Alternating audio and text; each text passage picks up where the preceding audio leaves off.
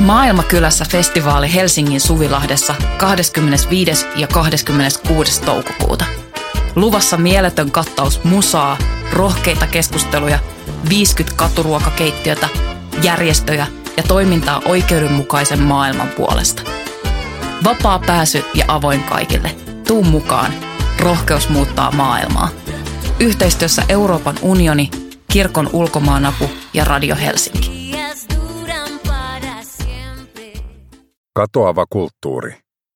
Videopelit ovat eri asemassa kuin muut mediatuotteet, ja se vaarantaa niiden kulttuuriperinnön. Julkaissut Voima helmikuussa 2024. Peliyhtiö Ubisoftin tilauspäällikkö Philip Tremblay kohahdutti pelimaailmaa tammikuussa – Games Industry Biz-julkaisun haastattelussa Tremblay sanoi, että pelien kuluttamisessa tulisi tapahtua samanlainen muutos kuin CD-den ja DVDden kanssa. Pelaajien tulisi mukautua ajatukseen siitä, että pelikokoelma ei ole heidän omansa. Tremblayn lausunto ei ole yllättävä. Peliteollisuus on jo pitkään hivuttanut muutosta tapaan, jolla pelejä kulutetaan. Monia viime vuoden suuria pelejä, kuten Starfield ja Alan Wake 2, julkaistiin pelkästään digitaalisina kopioina. Xboxin ja PlayStationin tulevista konsoleista puuttuu levyasema kokonaan. Ajatus pelkästään digitaalisiin peleihin siirtymisestä on kuitenkin nostattanut huomattavasti enemmän vastarintaa kuin musiikin ja elokuvien suoratoistopalvelut aikoinaan. Syystäkin. Videopelit tuottivat 184 miljardia dollaria vuonna 2023. Luvun ennustetaan kasvavan 500 miljardiin vuoteen 2030 mennessä. Suurista tuloistaan huolimatta peliteollisuus on kuitenkin poikkeuksellisen huono säilymään pelejä. Videopelien historian säilyttämiseen ja opettamiseen keskittyneen Video Game History Foundation järjestön vuonna 2023 julkaiseman tutkimuksen mukaan 87 prosenttia ennen vuotta 2010 Yhdysvalloissa julkaistuista peleistä ei ole enää kaupallisesti tai laillisesti saatavilla. Osuus on lähes sama kuin yhdysvaltalaisissa mykkäfilmeissä, joista vain 14 prosenttia on säilynyt. Tutkijoiden käyttämä kaupallisesti tai laillisesti tarkoittaa, että pelistä on saatavilla alkuperäinen kopio laillisia reittejä pitkin. Siihen ei lasketa keräilijöiden järkyttävillä hinnoilla myymiä kappaleita. Tutkijat eivät myöskään pitäneet reissun tekemistä johonkin pelejä säilyvään museoon tai kirjastoon varten otettavana vaihtoehtona. Lisäksi useista peleistä tehtyjä uusintaversioita ei huomioida, koska pelit eroavat niin merkittävästi alkuperäisistä. Videopelien säilyntä ei ole niin yksinkertaista kuin muun taiteen. Säilyttävät pelit on pidettävä teknisesti pelaamiskuntoisina, mitä vaikeuttaa esimerkiksi fyysisen median rappeutuminen – vanhan laitteiston saatavuus ja verkkopelien palvelimien lakkauttaminen. Vanhojen teknologioiden, kuten konsolien pelien pelaamiseen tarvitaan emulaattori, eli uudemmalla teknologialla toimiva ohjelmisto, joka matkii vanhaa konsolia. Alkuperäisten pelien kopiot ladataan emulaattoriin ROM-tiedostoina.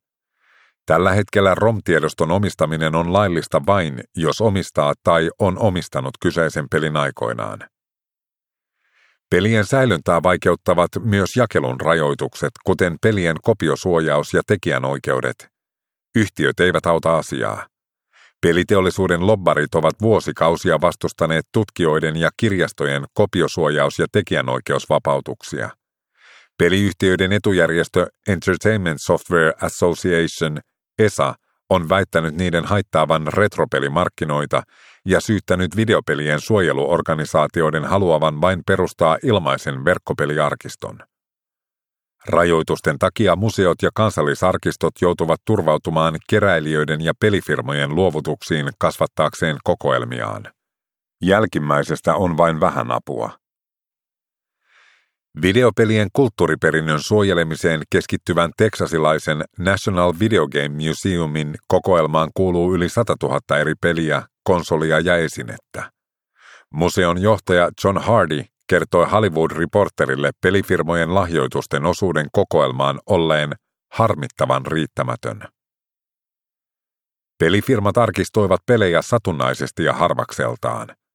Vuoden 1983 videopelilaman jälkimainingeissa 14 kuorma-autollista pelejä ja pelimateriaalia yksinkertaisesti haudattiin kuoppaan ja peitettiin betonilla New Mexicon osavaltiossa.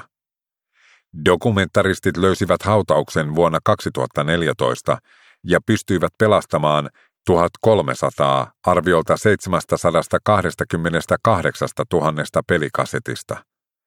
Yhdysvaltain kansalliskirjaston eli kongressin kirjaston peliarkiston kokoelmaan kuuluu noin 7000 peliä.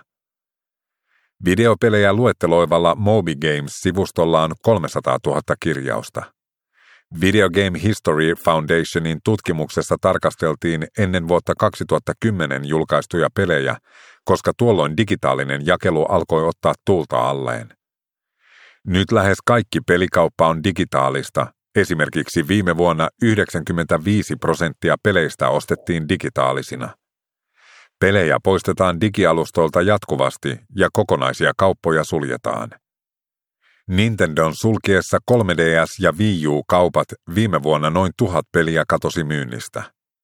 Tänä vuonna sulkeutuu Xbox 360 kauppa. Delisted Games-sivusto on ylläpitänyt listaa poistetuista peleistä vuodesta 2016 saakka. Kirjoitushetkellä listauksia on 1899. Muistutus digitaalisen omistajuuden häilyvyydestä saatiin viime joulukuussa, kun Sony ilmoitti, etteivät käyttäjät voisi katsoa jo ostettua Discoverin sisältöä lisensointijärjestelyiden vuoksi. Muutaman päivän kuluttua monien käyttäjien PlayStation Network-tilit oltiin lukittu ilman syytä, mikä esti heitä pääsemästä käsiksi ostamaansa mediakirjastoon. Estot poistettiin myöhemmin, mutta Sony ei selittänyt tapahtunutta tai vastannut kommenttipyyntöihin. Kaiken kaikkiaan pelaajilla on hätkähdyttävän vähän kontrollia mediaansa digitaalisessa ympäristössä. Digitaalisten jakelualustojen myötä pelit ovat muuttuneet tuotteista palveluiksi, ja pelin ostoa seuraava omistaminen tarkoittaa tosiasiassa vain käyttöoikeutta, eli pelin vuokraamista määrittelemättömäksi ajaksi. Loppukäyttäjän lisenssisopimus, End User License Agreement, EULA, eli se ohjelmistoa asentaessa näkyvä pitkä sopimusteksti, jota kukaan ei lue, takaa ostajalle käyttöoikeuden. Lisenssin omistajalle eli pelitaloille se takaa kuitenkin yleensä rajattoman oikeuden muokata peliä päivitysten kautta, rajoittaa pelaajan pääsyä peliin tai jopa lakkauttaa peli pysyvästi, kuten 61 pelille kävi viime vuonna. Tämänkaltainen mielivalta pätee tietysti muihinkin digitaalisiin mediakirjastoihin, joista kuuluisin ja ironisin kohu lienee George Orwellin vuonna 1984 kirjan poistaminen Amazonin Kindle-laitteelta. Pelit ovat kuitenkin muuta mediaa huonommassa asemassa. Suurinta osaa ei voi pelata ilman internetyhteyttä ja jollekin jakelualustalle kirjautumista. Vaikka fyysinen asennuslevyke ei tarkoita omistamista, se antaa jonkinlaisen suojan sen sopimusteknisen omistajan mielivallalta. Lisenssisopimuksia on koeteltu useissa oikeussaleissa ympäri maailmaa. Lopputuloksena on yleensä päädytty siihen, että pelit ovat tuote eikä palvelu. Yhtään tapausta ei ole vielä päätynyt Yhdysvaltojen korkeimpaan oikeuteen.